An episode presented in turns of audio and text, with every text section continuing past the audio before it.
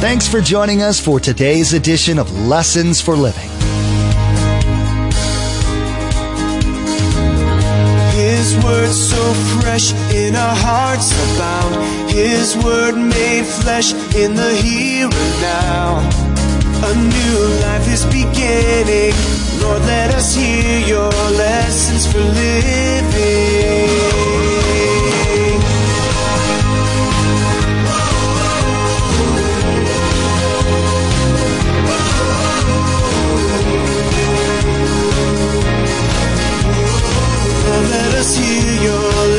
For living.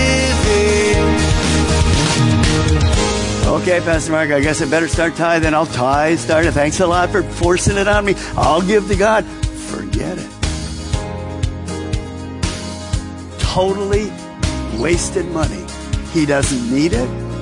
Well, I guess I better go on a mission trip then so I can serve God. We don't want you on the mission trip. Wrong what? Motive. Wrong motive. You mean God caring about my motives? Well, sure, out of the heart. What are you hoping for? A better paying job, a future mate, perfect children? We use the term hope to refer to pipe dreams, wishful thinking, fantasies, and the like. But very few of us actually understand what true hope is. Pastor Mark will share with us what true hope really is today. He will explain that hope from the Bible is a belief grounded in faith based upon the promises of a God who never lies and who always keeps his word. No matter what you've done or what you're going through, God promises hope is available to you because of the unchangeable truths from the Bible. Remember, there's quite a few ways to receive a copy of Pastor Mark's teaching. We'll be sharing all that information with you at the close of this broadcast. Now, here's Pastor Mark in the book of 1 John, chapter 2, verse 28, with part 1 of our message entitled, How to Live While the World is Ending.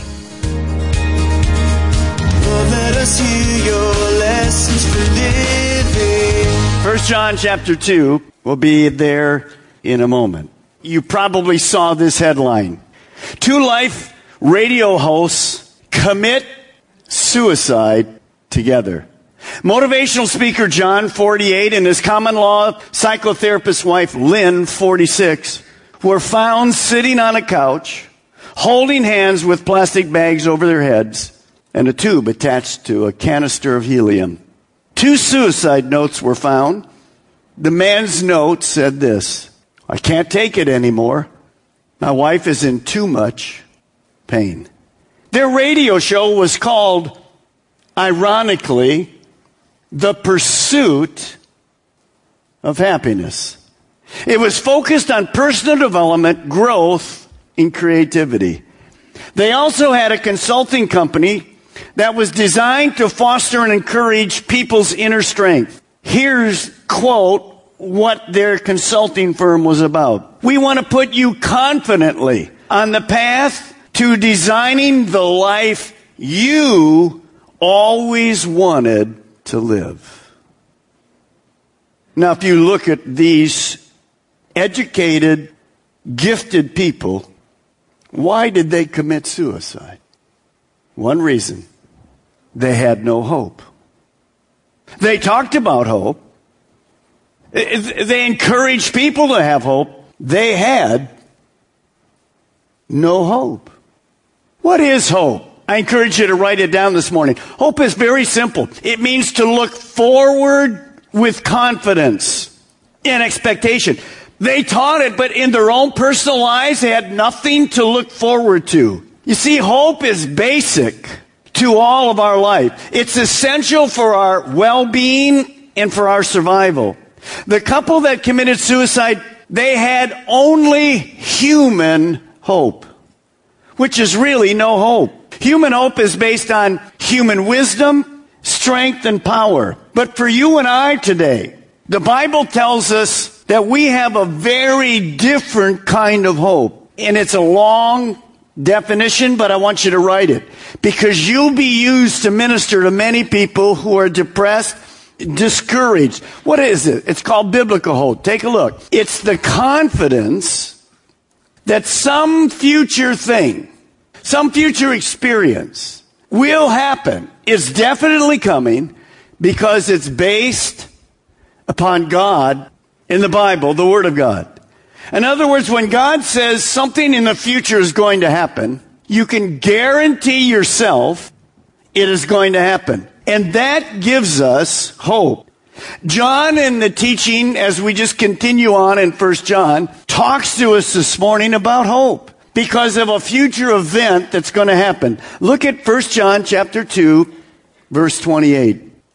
And now, John is writing to the churches in that day, Dear children, continue in him so that when he appears, this is the rapture, when Jesus comes back in the rapture, we may be confident. And watch this word, we're going to unpack it in a moment, and unashamed before him at his coming. Now scoot on down to chapter 3, verse 3.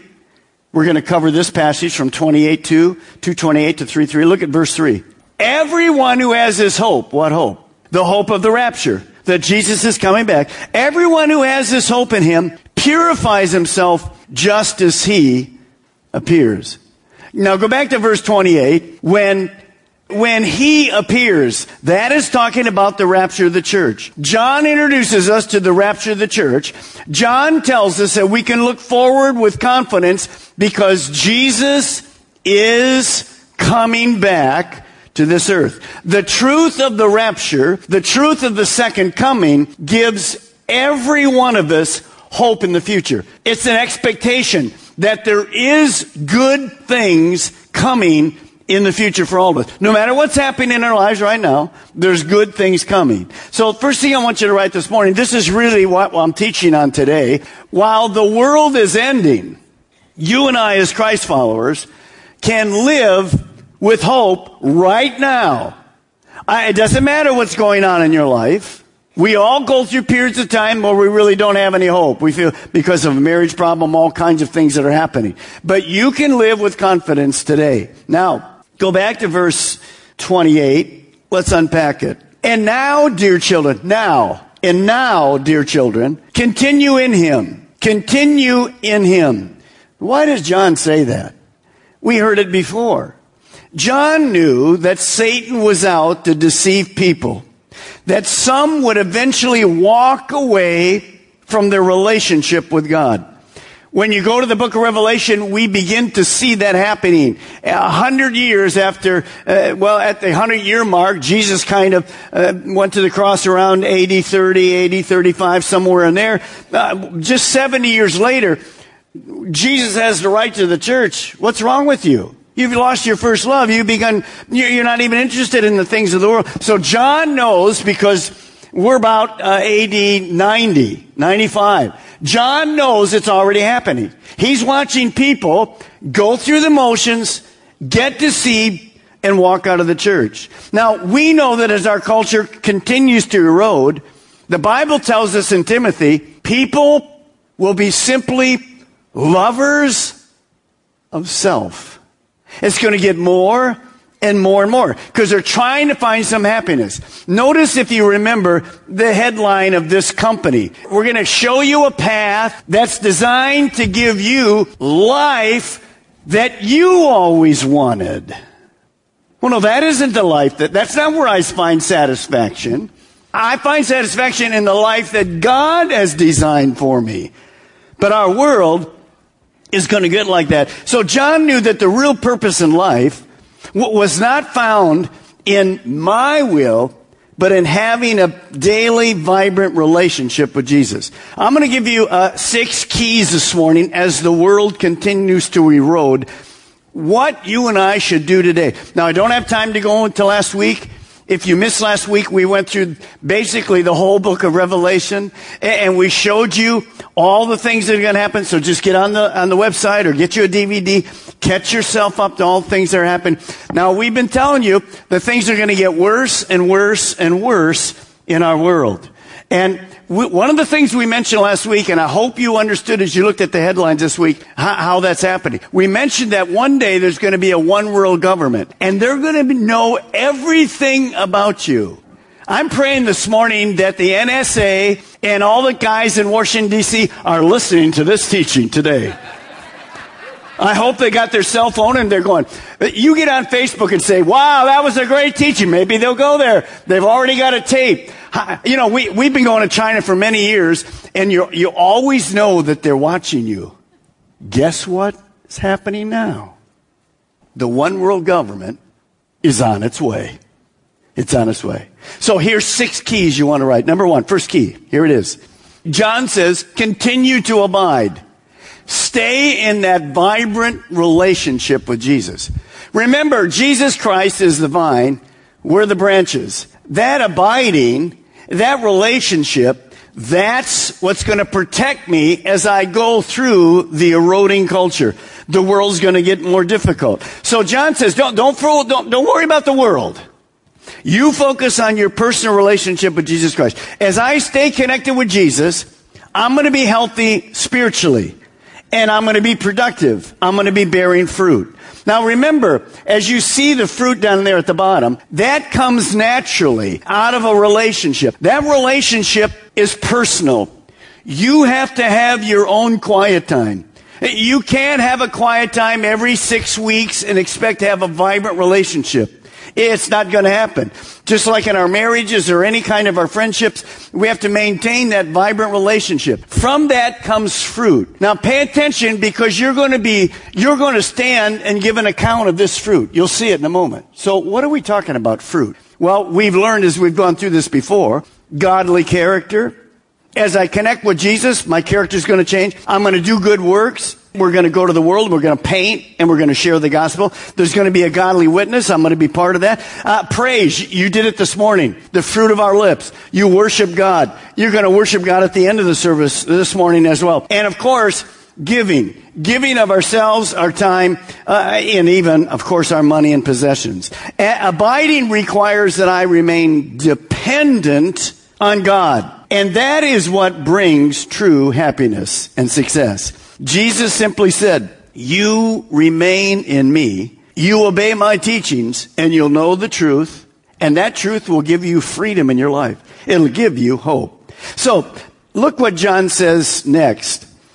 As I abide in Christ, it gives me hope. Look at the last part of verse 28. And now, dear children, continue him, abide in him, stay in that relationship, so that, there's a reason, look at it in your Bibles, so that when he appears, he's coming, when he appears, we may be confident and unashamed before him at his coming.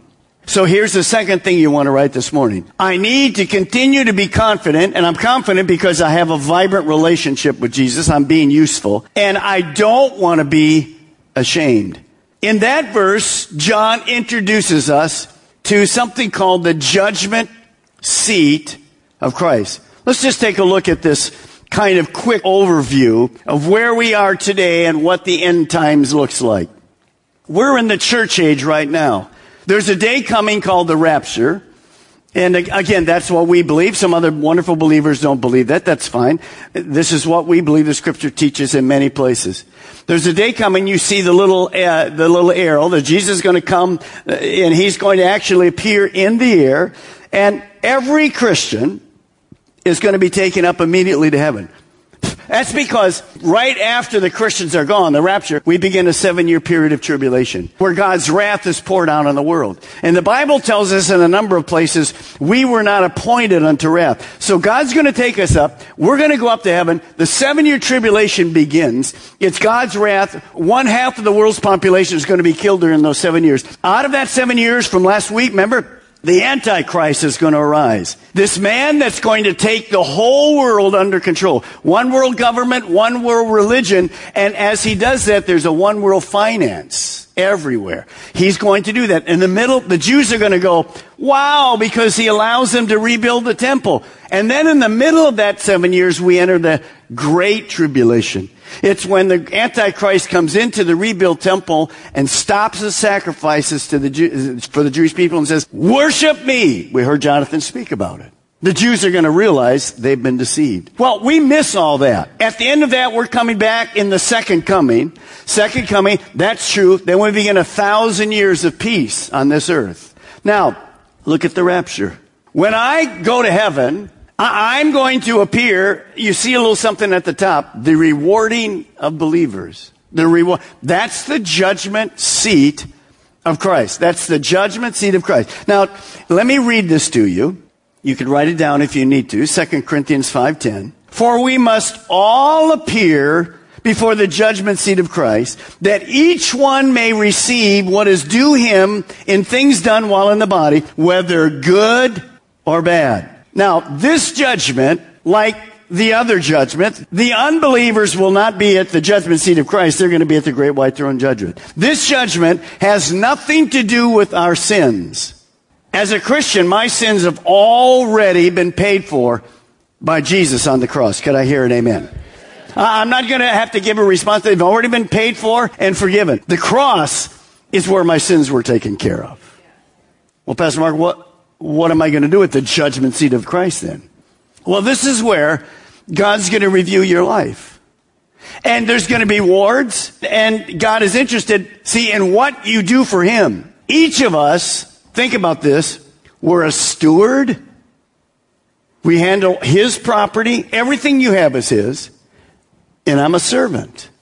I'm a steward, so I'm going to be judged in how I did that. And I'm a servant, how, how I served. We will give an account. Now listen, so don't be discouraged. We will give an account of how we used our time, our talents, our opportunities, our resources, our spiritual gift. But not just how I used all those things, only God knows our motives. So I'm going to be judged on my motive. Did I do it in a right way? Now watch this. Look at Romans 4:10. It's pretty specific. There's a judgment coming. You don't have to worry about it. Now when you were in college, you probably heard a professor say this. There'll be some there'll be some surprise quizzes. How many like surprise quizzes? I hated surprise quizzes. Now, if I knew there's a midterm and a final, okay, I can study for them. Amen. I know it's coming. Hello. There's a day coming when you're going to stand before God. You got plenty of study time right now.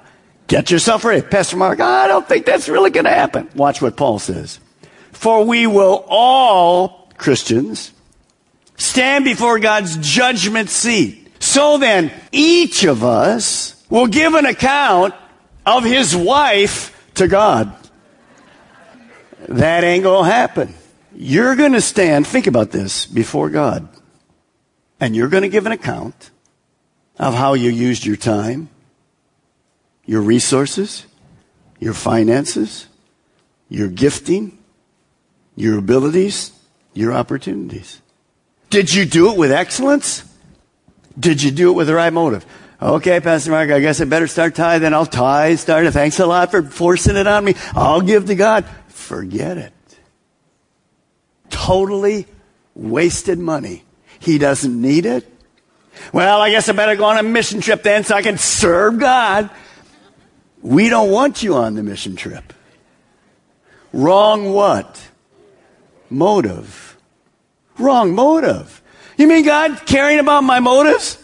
Well, sure, out of the heart. So, what does that look like? Is it something I need to be afraid of? Notice what John says. I want to be confident in unashamed. I don't, I don't want to stand before God and go, well, I really, I really wasted my life. Why would you want that to be said of you?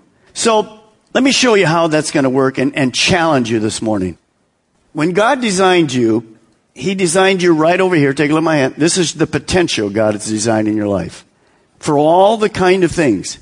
The talents He's given you, the money He's given you, the resources He's given you, the possessions He's given you. Here's the potential God has for you. Now what God's going to judge us on is the gap between my potential and what I accomplished.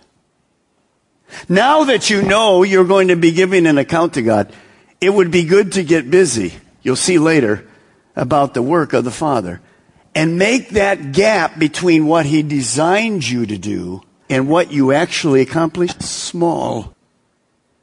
See, because when we get there, those who have been faithful are going to give rewards. Those who have not been faithful will lose rewards. In fact, 1 Corinthians 3 says, if I did it with the wrong motive, if I didn't do much, it's, it's just wood, hand, stubble. It's all burned up.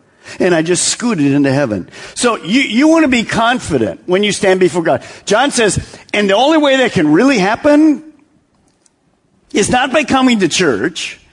It's by maintaining your personal relationship with God. Because when I maintain that relationship with God, you'll see later in the teaching, Jesus says, I must be about my Father's business. That's why we're here. We're not here to discover my path to what I want in life. I'm here to discover, as the Lord's Prayer says, may His will in heaven be done on earth. So your challenge this morning in that area of your life. Now, John goes on. Look at verse 29. Verse 29 starts with if. It can also be said since. Since you know that he is righteous, God, you know that everyone who does what is right has really been born of him. One day Jesus came to a very religious man. Actually, the very religious man came to Jesus. Nicodemus. We call it Nick at night. He came to Jesus and he was very religious and he asked an amazing question. He said, I go to church every week. I've been going to church for 43 years. Jesus didn't even talk about it. He said, How do I enter the kingdom of God? Here's what Jesus said You must be born again. Had nothing to do with his religion. God is not into religion. It's a personal relationship. So notice what John is saying here. The first key that we see in all of First John is this, that when you finish reading this book, John wrote it for one reason, so that you know, that you know, that you know, that you know that you're really a Christian. That you can prove in your life by these things John gives us that absolutely you're going to stand before God. Remember, Jesus Christ didn't just come to save us. He came to change us. You remember when you think about that, that means that God didn't come just to patch up a couple places in my life. Born again. A whole new way of living. So John says, right belief will lead to right living. What does verse 29 really say to us? Here it is, third key, write it down this morning. Continue to live right, righteously, like Jesus. You remember 2 Corinthians 5:17 therefore if anyone is in Christ he is a new creation. The old is gone and the new has come. We learned earlier in this very chapter whoever claims to live in him must walk must have a lifestyle as Jesus did. So John reminds us that being born again is proved by one thing a changed life. No root no fruit being born again means we'll be living in that right relationship with God, producing a holy, productive life. It will have changed me. I will be like God. I'll be living correctly. Hope. We all look for it and want it. Pastor Mark told us that hope means to look forward with confidence and expectation. For Christians, our hope is found in Jesus and His return. This is our expectation of good things coming in the future. This is a promise in God's Word, and we can have confidence in that. So, while the world is ending, Christ followers do not need to be afraid because we have this eternal hope in Jesus. Social media is a huge blessing that most of us use every day. We want to encourage you to become our Facebook friend and follow our Twitter feed. At the Facebook page and Twitter feed, we post information about upcoming events, discipleship articles, and encouraging quotes that will inspire you in your walk with Jesus.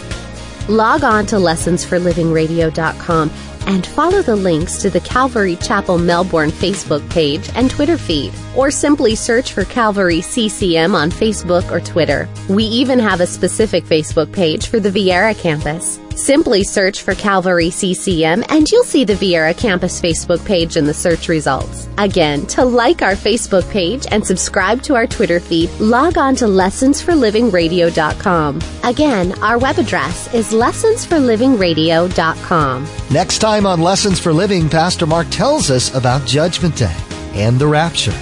It may seem like a scary thing, but as Christians, we don't need to be fearful about Judgment Day.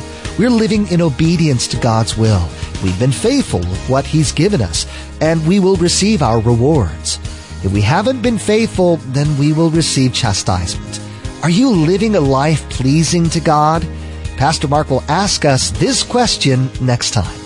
We wish we had more time today, but we will have to pick up where we left off next time as Pastor Mark continues teaching through the book of 1 John.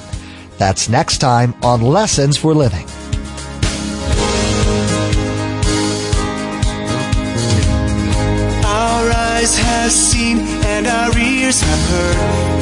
word made flesh in a hurting world. A new hope he is giving. Lord, let us hear your lessons for living.